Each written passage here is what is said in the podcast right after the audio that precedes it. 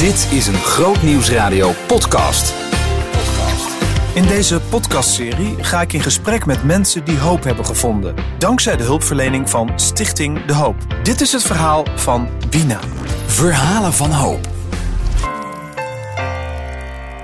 Met Ben Ketting. Ik zit bij eh, Wina Ooms in Schoonhoven. Wina, je bent 62 jaar. We verschillen niet zo heel erg veel. Maar eh, wat mij zo opviel in jouw verhaal is dat het eigenlijk een verhaal is wat ja, eigenlijk niet zo ver van je bed staat. Misschien heb je wel heftige dingen meegemaakt, maar je komt niet van een hele heftige achtergrond. Zullen we eens bij het begin beginnen van eh, het, het meisje Wina? Ja, ik heb één oudere broer, één oudere zus en een jongere broer. En uh, eigenlijk had ik een, hebben we een heel fijn gezin met elkaar. Ja, vroeger ook. Alleen er was al heel jong iets in mij van... Uh, wat is er nog meer in de wereld te beleven? Je was nieuwsgierig. Ik was heel nieuwsgierig, maar ik zag ook andere dingen... waarvan ik dacht van, nou, dat wil ik eigenlijk ook ontdekken. En uh, ja, mijn ouders gingen met ons naar de kerk en ik ging naar de zonderschool. Dat deed ik trouwens heel veel, met heel veel plezier christelijke school. Het was gewoon echt een uh, fijn, warm nest. Je was misschien een beetje nieuwsgierig, maar veel kinderen zijn nieuwsgierig. Eigenlijk niets aan de hand. Nee, ik zat op de middelbare school. En daar is eigenlijk voor het eerst uh, de verandering gekomen. Want ik zat daar met uh, meisjes in de klas. En die gingen uit in het weekend. En die rookten. En ik dacht, goh, wat heb ik eigenlijk gedaan het weekend? Ja, ik ben twee keer naar de kerk geweest. Mm -hmm. En uh, dat is het. Want ja, verder deed ik eigenlijk niet zo heel veel. En uh, ik werd nieuwsgierig. En uh, ja, mijn oudere zus ging in de verpleging en die ging op kamers wonen. Ik dacht, nou, als ik dat nou ook ga doen, dan woon ik op kamers. En dan, ja, dan kan ik ook gaan ontdekken wat er nog meer is dan hoe ik opgevoed ben. Want even je opvoeding, je ouders die uh, hadden natuurlijk de waarden en normen vanuit de Bijbel. Had je de ruimte om jezelf te ontplooien thuis? Was er wat rek? Er werd eigenlijk niet zoveel gesproken vroeger thuis. Ik weet nog, als zesjarig meisje wilde ik heel graag naar de kermis. En uh, bij ons in het dorp, nou dat mocht ik niet. En uh, ja, maar waarom niet? Ja, daar horen wij niet. Mm -hmm. En dat heb ik best wel vaak gehoord thuis. En daar kon ik ook eigenlijk niks mee. Maar ja, het was in die tijd ook zo van, ja, je vroeg ook niet verder. Nee, je had echt heel duidelijk, je wist ook waar, wat je wel en niet mocht. Maar ik dacht wel, toen ik zo 13, 14 was, nou, mijn tijd komt wel. Nou, die is ook gekomen. Want ik woonde nog geen week uh, op kamers. En ik had mijn eerste joint al gerookt. Ik was met een aantal meiden, want we gingen dus opleiding doen voor ziekenverzorgster. En die kwamen eigenlijk allemaal een beetje uit dezelfde setting als ik. Dus we gingen gewoon elke avond naar cafeetjes en zo. Ja, en dan kom je op een gegeven moment een groep mensen tegen die roken hars. En uh, ja, voordat je het weet denk je, tenminste dat was bij mij, ik ga het ook proberen. Nou, en ik ontdekte als ik, de, als ik dat deed, nou, ik vond het zo leuk. En ik vond de mensen ook zo leuk die dat deden. Die, die hars rookten. Ze waren zo relaxed en, en aardig. En je hoorde erbij. En, en dat gevoel, ja, dat was voor mij echt zo leuk. Dat, dat, dat vond ik gewoon geweldig. Uh, als ik er nu op terugkijk, dan denk ik, ja, ik had ook met ander, een andere groep meisjes mee kunnen gaan. Die bijvoorbeeld hun categorisatie daar volgden. Had ik ook kunnen doen. Maar dat wist jij al? Jawel, maar dat was wel, het is wel, en dat wil ik echt benadrukken, het is een eigen keuze die je maakt. En dat is, dat is nu ook. Dat blijft zo je hele leven. Ja. Dat zijn je eigen keuzes. En je kan nooit zeggen, ja, maar de situatie of wat dan ook. Mm. Ik ben er echt van overtuigd dat, dat je zelf kan kiezen. Wat deed jij verder in die tijd? Werkte je of hoe ja, ging ik werkte dat? gewoon. Ik had ondertussen had ik mijn... Uh, ja, ik werkte in een verpleeghuis en ik deed de opleiding tot ziekenverzorgende. En ik kreeg in die tijd een uh, vriend. En uh, hij was zeeman, want ik was in Katwijk woonde ik. Ja. Hij was een zeeman en uh, op een gegeven moment zei hij... ja, ik ga niet meer varen, want ik wil, uh, ik wil gewoon niet meer werken. Nou, ik vond dat gewoon hartstikke... Ik dacht, goh, wat goed zeg, dat hij zo... Uh, mm-hmm. Maar hij gebruikte heroïne. Dat wist je niet? Dat ontdekte ik natuurlijk wel, maar ik wist helemaal eigenlijk niet wat het was. Ik kom uit een klein dorpje, ik had nog nooit een joint gezien. Laat staan heroïne. Ik, ik wist eigenlijk niet eens wat het was. En ik ging met hem mee als hij het ging kopen en zo, maar ik gebruikte het zelf niet. Tot op een uh, dag ik het wel ging doen. Ik denk, nou, ik wil... En toen was het hek van de dam. Want eh, heroïne in die tijd, was dat, werd er meteen gespoten? Of eh, hoe ging dat? Je kon het roken, je kon het spuiten.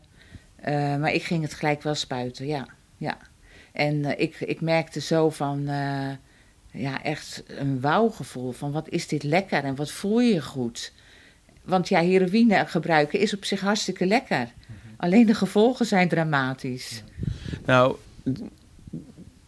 heb ik veel verhalen gehoord van mensen die ehm, trauma's in hun leven hebben meegemaakt als kind. En die gaan dan dat proberen weg te duwen. En onder andere komt dan er drugs bij kijken. Bij jou is dat eigenlijk niet zo. Nee, het zijn zeker geen trauma's die ik mee heb gemaakt. Maar er was wel altijd een gevoel van er niet bij horen. En door, dat, door die drugs heb ik dat wel, eh, kreeg ik dat. Ik hoorde erbij en, en ik voelde me gewoon eh, lekker vrij. En ik kon lekker spijkerbroeken aan. En niet dat ik dat thuis niet mocht, maar er was toch hè, liever een rok. Ja. Maar ehm, ja, en daardoor, do- door dat fijne gevoel, eh, kwam ik er na een jaar of drie achter, want zoveel gebruikte ik niet, want ik werkte ook nog gewoon. Eh, van ja, ik ben verslaafd. En dat was wel een schok eigenlijk. Op een gegeven moment, hè, je ze hebt je hash of in ieder geval wiet of in ieder geval eh, softdrugs gedaan. Dan ga je naar harddrugs. Wist je eigenlijk dat dat harddrugs waren? Nou, eigenlijk niet. Nee. Nee. Ik gebruikte het. En ja, omdat, ik het, omdat het zo goed voelde, ben ik ermee doorgegaan. En omdat ik ook in die scene zat. Op een gegeven moment gebruikte iedereen. En ja, ik was dan nog wel het meisje wat werkte. Ze noemden mij ook altijd uh, nette junk. Want ja, ik zag er nog best wel redelijk goed uit. En eh, ik, ik, ik heb eh, nooit in de prostitutie gezeten. Ik heb wel dingen gestolen. Maar eh, ik, ik ben nooit bepaalde grenzen overgegaan. En ik, ik zag later, naderhand, dacht ik, dat is echt het gebed van mijn vader en moeder voor hun kinderen geweest. Hoe zag jouw gemiddelde dag eruit? Want je gebruikt dan, je werkt. Nou, ik ging naar mijn werk. En uh, dat kon ook nog, want ik gebruikte altijd uh, net zoveel heroïne dat ik me goed voelde. En als ik me niet goed voelde, dan pakte ik gewoon wat medicijnen op mijn werk. Mensen kregen soms pijnstilling, nou, dat kon ik gewoon pakken. En uh, ja, dan was ik uitgewerkt en dan was mijn vriend er wel weer. En die had dan wel weer heroïne of wat anders. En ik heb ook heel veel pogingen gedaan om eraf te komen. Gewoon bij de, ja, bij de, met methadon, bij de GGD, uh, van allerlei instanties, bij de huisarts. Nou, en die gaf ons ook gewoon een pot methadon. En dan zeiden we de andere dag, ja, we zijn hem kwijt. En dan kregen we weer een nieuwe. Zo ging dat in die tijd. Want verkocht je dat dan? Of? Nou, dat verkochten we. Of we namen veel. Of we gaven het ook aan vrienden door. Of, uh, ja. Dus ja, je leeft gewoon in een dubbel leven en in een leugen. Ja. Methadon, voor de luisteraars, is een vervangend middel voor heroïne. Hè? Dat is, uh, wat, wat is eigenlijk ook gewoon een drug, toch? Zeker. Had niemand het op je werken door? Nee, niemand had het door. Op een gegeven moment had ik zelfs een vervolgopleiding gedaan. Was ik... Uh, eerst ziekenverzorgster, dan heb je een bepaalde functie ook. En uh, ik kreeg geelzucht van de vieze naalden. En toen kwam ik in het ziekenhuis. Ik denk, nou ja, nou, nou val je gewoon door de mand, want nou weet iedereen het. Niemand wist het. Ik ging, als ik gewoon vrij was, ging ik in een nette rok een weekend naar huis. En ik ging mee naar de kerk en ik ging boven heroïne spuiten. En uh, ik was gewoon Wina. En er was niks aan de hand. Wow. Ja, heel dubbel. Tot de dag dat mijn broer voor de deur stond. Vertel. Dat is een heel grappig verhaal. Hij woonde, hij woonde toen hier in Schoonhoven ook. En dat vind ik ook zo mooi dat het terugkomt. En hij stond bij mij voor de deur. Hij zegt, uh, ja, wat is er eigenlijk met je aan de hand? Want je ziet er niet uit en je komt bijna niet meer thuis. Zoiets in die strekking. En ik zeg tegen mijn vriend waar ik mee woonde. Ik zeg, ja, ik ga even met mijn broer naar de boulevard hoor. Want ja, hij wil, uh, hij wil iets. Ik zeg, ik weet het ook niet. Tot zo. Nou, ik ben nooit meer terug geweest. Mijn broer, die, ik, heb, ik heb het hem verteld, van ja, ik ben verslaafd. En hij stelde mij voor de keus van je kan mee naar huis gaan met mij, nu, gelijk. Of je gaat terug en je hebt geen uh, familie meer. Kijk, ik zeg het nu even in mm -hmm. mijn eigen woorden hoe Beetje ik het me herinner. Ja. Maar zo is het gegaan. En ik ben met hem naar huis gegaan, hier in Schoonhoven, hier een paar straten verder. En wij kwamen aan s'avonds en... Uh, hij zegt, ja, vind je het goed als we met je bidden, hij en zijn vrouw? Ik denk, nou ja, zeg, als jij dat wil, oké. Okay. Maar ik, ik zei tegen hem, ik zeg, morgen word ik wakker en dan ben ik ziek. Ik zeg, en uh, wat dan? Nou, ga maar gewoon slapen. Want je lichaam heeft heroïne nodig. Ja, precies. En ik was heel bang dat ik weg zou gaan. En, eh, want ik wilde er wel vanaf, maar ik wist niet hoe ik eruit moest komen. Want hoeveel gebruikte je eigenlijk? Nou, net genoeg om eh, te functioneren. Ja, ik lag niet laveloos in de goot of zo. Nee. Goed, toen kwam ik de volgende ochtend uit bed en toen was hij bij zijn huisarts geweest. En hij had metadon gekregen. En eh, toen had hij een maanblad liggen van de hoop. Dat had ik al eerder bij hun gezien. En toen zei ik, nou, ik wil gewoon naar dat huis waar jij het maanblad van hebt. Nou, toen eh, heeft hij gebeld. Nou, dat zou je nu ook niet meer voor kunnen stellen. Hè? En eh, ik mocht komen op een gesprek. Ik had daar drie, vier dagen in huis gewoond. En eh, ik mocht gelijk blijven. Tot je bij de hoop kwam, daar gaan we zo mee verder. Had jij een soort van relatie met God? Hoe, hoe werkte dat bij jou? Want zo was je opgevoed Ja. met verhalen uit de Bijbel, Ja. met liedjes, met, met een moeder die met je bidt waarschijnlijk. Eh, hoe was dat dan? Was dat niet één groot gevecht in jezelf? Ja, zeker. Het was ook heel raar, want ik woonde op een kamer. En beneden mij was een zalencentrum. En daar werd dus catechisatie gegeven. En ik zag die jongelui elke week met boekjes van de catechisatie onder hun snelbinders vertrekken. Waar ik ook uit had geleerd. En ik voelde daar altijd toch een soort pijn. Je deed wel, oh nou, de, gelukkig ben ik daarvan af. Maar je voelde in je hart Ja. van, nou, het is niet de goede weg. Want God bestaat. Dat wist ik, dat wist ik. Maar ik had daar totaal niks mee meer. Was dat niet ook een beetje een wanhopig gevoel? dan? Want je, zit Ja. echt, je bent echt verslaafd. Je moet echt iedere dag moet je dat toch iets hè, hebben. Dat was het. Het was heel wanhopig gevoel. Maar ja, dat druk je ook weg door alles wat je gebruikt. Maar er zijn heel veel momenten waarop ik eh, me herinnerde de goede dingen van thuis. Ja, zeker. Toen kwam je bij de hoop. Ja, de deur ging voor me open. En daarna ging de deur op slot. ja, nou, je kwam daar binnen en wat je eigenlijk gelijk voelde was de liefde van God. Echt. Dat is bij mij zo geweest. Er was een ander, eh, een ander meisje opgenomen. En ehm, zij was eigenlijk een beetje alleen in de groep. Ze had mijn leeftijd. En eh, zij is eh, vanaf dag één mijn vriendin eh, geworden.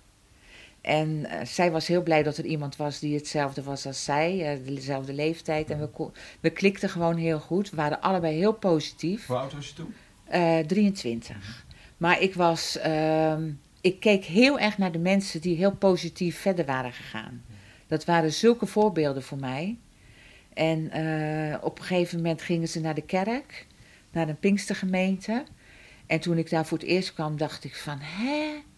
Kan je ook zo in God geloven? Wat voor kerk kwam jij? Ik kwam uit de hervormde kerk. Van de gereformeerde grond, op gereformeerde grondslag.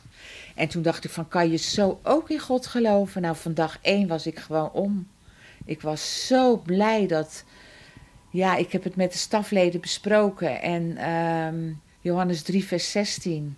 Ja, dat is fantastisch. Van God is, heeft zijn zoon gegeven voor mij. En dat kwam heel erg binnen. En we hebben gebeden. Ik heb gebeden met de staflid. Ik zie het nog voor me. En dat had je nooit eerder gehoord, Ik had nooit eerder zo gehoord dat het voor mij was. Nee, nee. En ik heb echt mijn leven aan God gegeven. Hij zei ook, dat staflid, van... Weet je, ehm, als mijn auto kapot is... heb ik- Dat voorbeeld gebruik ik heel vaak. Als mijn auto kapot is, dan ga ik naar degene die er verstand van heeft... en die hem, die hem kent, die weet hoe zo'n auto werkt. Hij zegt, en zo is het ook met jou. Jouw leven is kapot en je mag gaan naar degene die je heeft gemaakt. Nou, en dat hebben we gedaan op onze knieën. En ik heb mijn leven aan God gegeven. En vanaf die dag, echt alles is beter geworden. Echt alles. Hoe reageerden je ouders toen ze dat hoorden? Want dat was een, een complete verrassing, denk ik. Zeker, zeker. Want ze wisten helemaal niet dat ik verslaafd was. En eh, mijn broer eh, is bij ze geweest en die heeft het allemaal verteld. Ook toen, ik, toen zat ik al in de hoop. Maar het eerste bezoek van mijn ouders was natuurlijk niet echt leuk. Maar later is dat ook allemaal ten goede gekeerd. Ja. Ja. Ik hoorde mijn moeder tegen mensen zeggen: Eerst was het mijn moeilijkste kind, maar nu is het mijn liefste kind en die zorgt voor mij. En eh, ja. Ja. En dat heeft voor mij. eh, ik heb ook heel veel voor haar gezorgd. Ja. Ze werd dement en ze werd opgenomen op een gegeven moment in een verpleeghuis. Nou, ik kwam er echt heel veel. En die laatste jaren vooral zijn echt ja, heel goed geweest. Als je het hebt over eh, identiteit, hoe is dat veranderd in jouw leven? Is dat veranderd? Nou, ik eh, was jaren geleden, toen was ik nog in de hoop, was ik op een conferentie, was ik op opwekking. En ehm, daar was ik heerlijk aan het zingen en aan het dansen. En opeens kwam er iemand van de lagere school, die zag mij. Ze zegt, ben jij Wina? Ik zeg, ja. Toen zei ze van, ik zie de Wina zoals je vroeger op de lagere school was. En dat vond ik eigenlijk het mooiste compliment, want s- zo ben ik. Meisje was weer terug. Meisje was weer terug. En ik heb me gewoon, die, ja, die zes jaar dat ik verslaafd ben geweest, dat is me gewoon ontnomen. Daar heb ik zelf voor gekozen. Maar zo heb ik dat later wel ervaren. Van ik ben zoals ik bedoeld ben. Zoals ik gemaakt ben, ben ik weer geworden. De hoop eh, heeft veel voor je betekend in je leven. Zeker. Daar ben je een tijd geweest, hè? Ja, ik ben er 2,5 jaar geweest. Dat is lang. Dat was toen kort. Kijk, eh, wij, wij zaten ook in een, eh, in een project waar je gewoon weer in de maatschappij kon. En daar werd je ook in begeleid. En ik heb heel veel wonderen meegemaakt in de hoop. Ehm, ik zal wat vertellen over toen ik er eh, ongeveer een jaar zat. Toen wilde ik graag mijn diploma's en mijn eh, paspoort weer terug. Dus ik, wilde, ik had contact gelegd met mijn vroegere vriend. En ik had een afspraak gemaakt dat ik zou komen met een staflid om mijn spullen op te halen. En ik kwam bij hem binnen en de heroïne lag op tafel.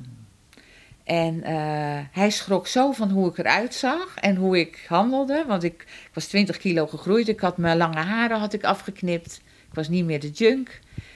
Dus hij keek mij aan en hij ging weg. Hij ging gewoon weg. Hij was helemaal verbouwereerd. Maar goed, ik had geen spullen. Dus toen zei het staflid van nou laten we eventjes naar de boulevard gaan. En ik moet ook nog even een boodschap doen bij de Albert Heijn. Dus ik eh, ga met haar mee en we staan daar voor de kassa. Komt er iemand toe. Hé, ben jij Wina? Ja. En eh, ze zegt, dat was iemand met wie ik in het verpleeghuis had gewerkt. Ze zegt nou, ze zegt ik heb diploma's van je liggen en je paspoort. Want dat heeft iemand gevonden en die heeft het bij ons afgegeven omdat de naam van het verpleeghuis erop stond.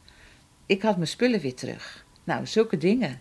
Dat gebeurde continu in die jaren dat ik eh, eigenlijk christen was geworden. In die tijd kikte je af. Toen was je was, was clean. Van, je hoeft geen heroïne meer te gebruiken. Maar dan bleef je daar een tijd wonen om waaraan te werken dan?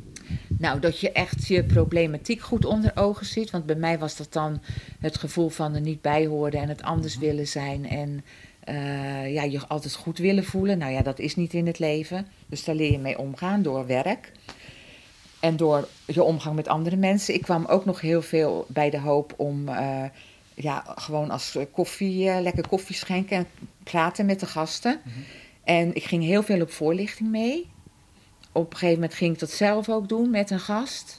Dus die was opgenomen. Nou, dat vond ik ook heel fijn om te doen. En ehm, Dus je werd van gebruiker voorlichter eigenlijk. ja, zeker. Ja, heb ik heel lang nog gedaan. Mijn verhaal was wel altijd herkenbaar. En mensen konden het me ook nooit voorstellen. Nu nog niet. Als ik zeg, ik ben vroeger verslaafd geweest. En dan doe ik altijd zo. Ik zeg, kijk, de littekens zitten nog in mijn armen. Gewoon. Oh ja. Mensen vallen echt soms van verbazing van hun stoel. Maar dan zeg ik altijd, van als je God toelaat in je leven... dan word je, eh, dan word je weer zoals je bedoeld bent. Als je daarnaar kijkt, als je dat voelt, als je dat ziet, wat, wat, wat gaat er dan je heen? Wat, wat, wat gebeurt er dan? Nou, eigenlijk niet veel. Want ik, het, is, eh, het hoort eh, bij mijn oude leven.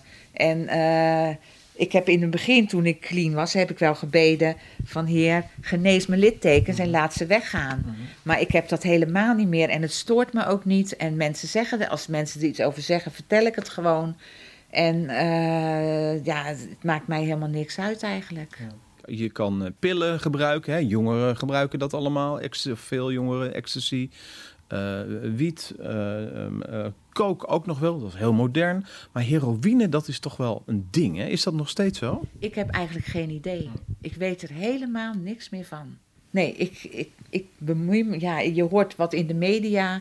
En dan is hier in de gemeente is het ook wel eens geweest van een gedoogbeleid van softdrugs. En dan klim ik in de pen. Ja. Ja, zeker. En eh, dan laat ik me horen als de ChristenUnie bepaalde besluiten neemt over drugs of over softdrugs, dan laat ik het ze weten. En dat is eigenlijk wat ik doe. Maar ik ben er niet bewust meer mee bezig. En ik kijk ook niet van hoe is het gebruik of wat dan ook. Ja, nee. Want bij jou is het no tolerance. Niets gebruiken. Zeker weten. Ja. Wat drugs betreft, nee. Want het begint echt met softdrugs. Een heleboel mensen kunnen zeggen dat het niet zo is. En een heleboel kunnen alleen maar af en toe een joint roken. Maar er zijn er ook een heleboel die daar gewoon niet mee om kunnen gaan. En die moet je echt beschermen. Je zei, ik heb eigenlijk heel lang een dubbel leven geleid. Hoe was dat om, om gewoon weer dat van je af te schudden en, en te zeggen, dit is wie ik ben? Het is, was echt bevrijdend dat ik gewoon open en eerlijk eh, kon leven. En daar heb ik ook wat tijd voor gehad, nodig gehad. Maar daar word je enorm mee geholpen in de hoop. Kijk, de, omdat je er ook zo lang zat, de mensen kenden je van haven tot gort. En eh, ja, ik kreeg op een gegeven moment eh, eh, wel, wel dingen die ik niet meer wilde vertellen. En dan had ik op de, op de fiets had ik drie marsen op, weet je. En dan kwam ik weer in, op de boerderij waar ik toen woonde. Wina, hoe was je dag? Nou, prima. En toen dacht ik later, dat moet ik mee stoppen. Want dat is dan ook een soort verslaving. Dat is ook, ja, je kan ook dingen wegeten. En dat, ja, dat, maar daar kom je dus door zo'n therapie, kom je daar allemaal achter. Nou, dat is toch fantastisch. Uh, je was 23 toen je daar terecht kwam.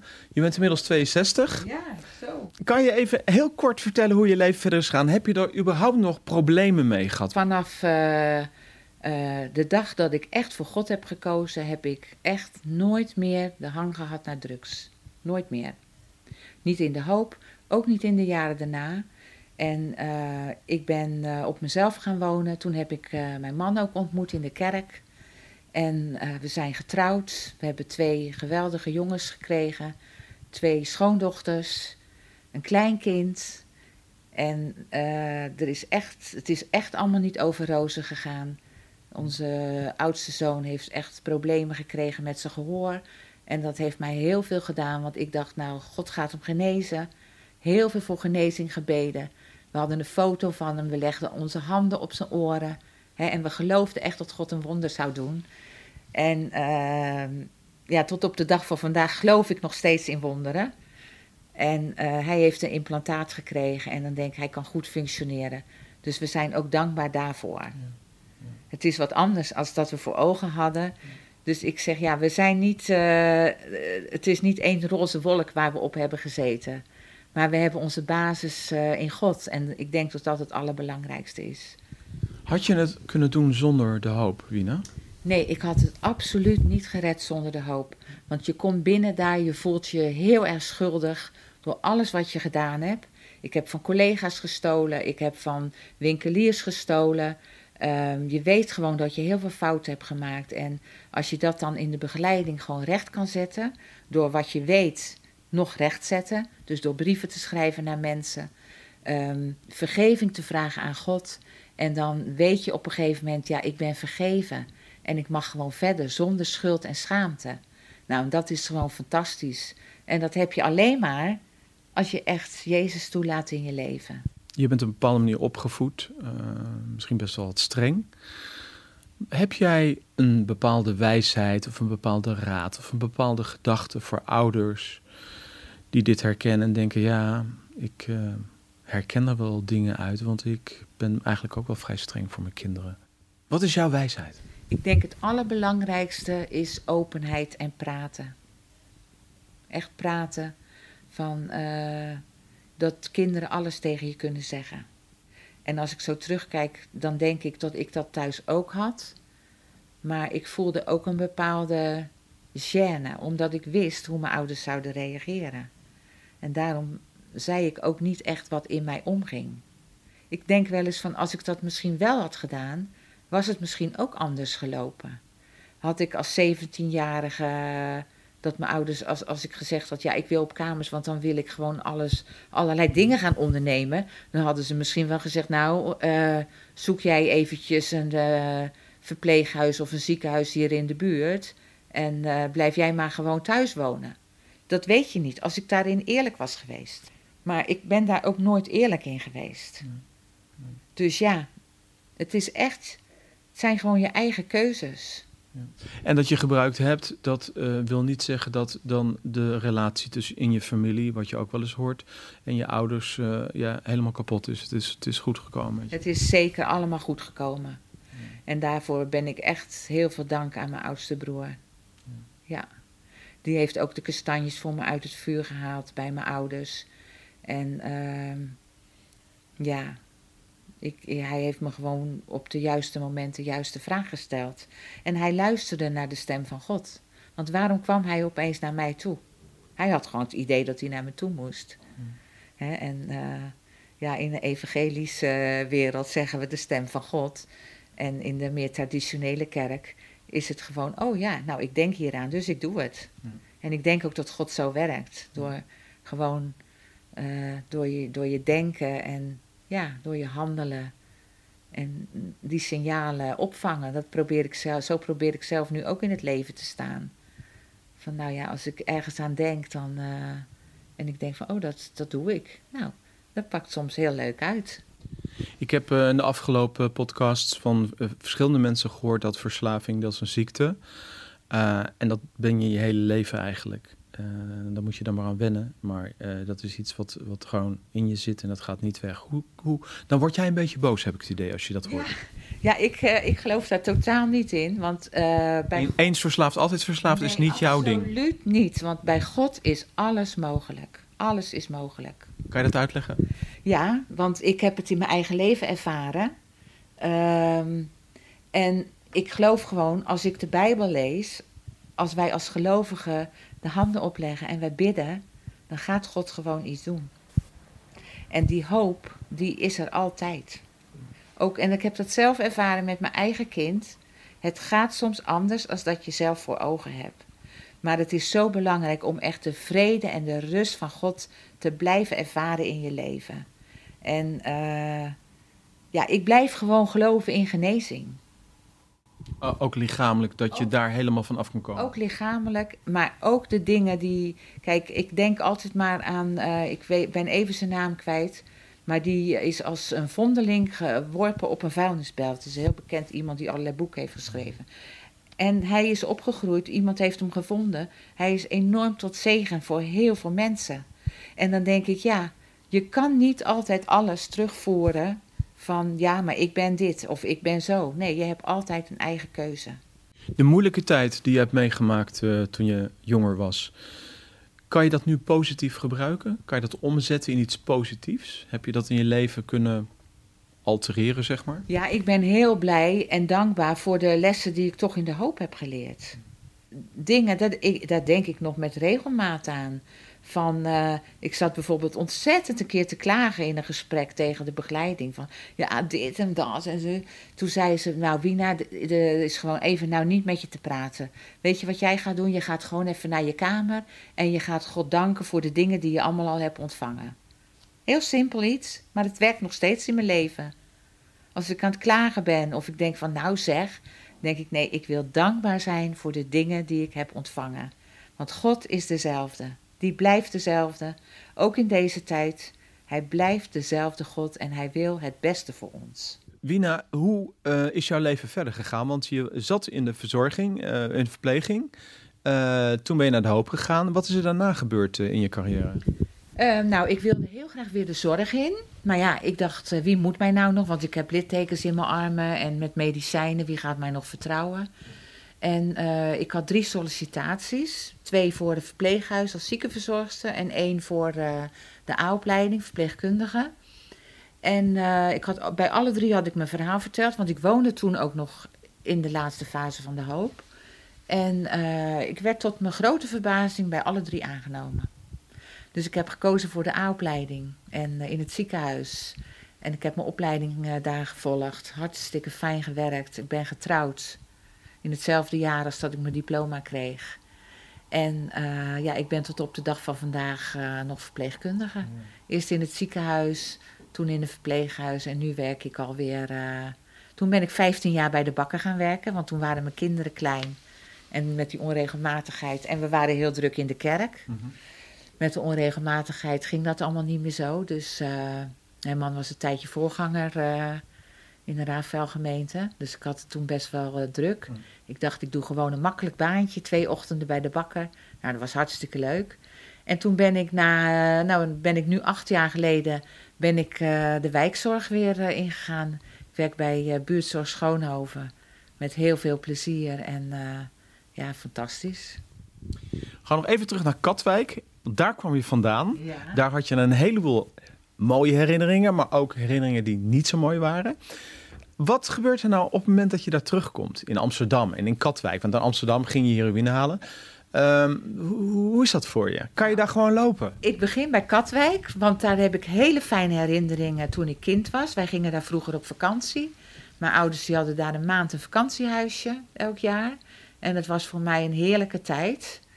En ehm, toen ging ik ook in Katwijk werken. Nou, toen ben ik dus verslaafd geraakt. En eh, ja, toen zat ik eh, met een fles rum eh, op het strand. En ja, toen was ik in de hoop geweest. Maar Katwijk heeft tot op de dag van vandaag ook nog een hele goede plek in mijn hart. Want ik kom daar elk jaar in de zomer. Ik ben een aantal jaren geleden naar de concert van Kees Kraaienoord geweest. En dus was ik heerlijk aan het zingen. En toen zei ik tegen eh, Marion, degene die met me mee was, van... Het is toch bijzonder? Nou ben ik hier heerlijk aan het zingen en ik heb hier ook zo'n slechte periode meegemaakt. Maar altijd als ik in Katwijk ben, overheerst alleen maar het goede. Nou, dat is toch ook al bijzonder? Dat ik niet als eerste denk van... Oh, ik ben hier verslaafd geweest. Nee, ik denk als eerste aan mijn kindertijd. Dat het zo fijn was. En aan de periode nu. Want ik rijd daar met zoveel plezier over die boulevard en die witte kerk. Elk jaar post ik weer foto's van Katwijk op mijn eh, Facebook. Ik, ik word daar gewoon heel blij van. Nou, dat is toch bijzonder dat God dat ook doet hè, in iemands leven. Want dat doet God. Die keert alles ten goede. En eh, daar ben ik gewoon heel blij mee. En ik kom heel graag in Amsterdam.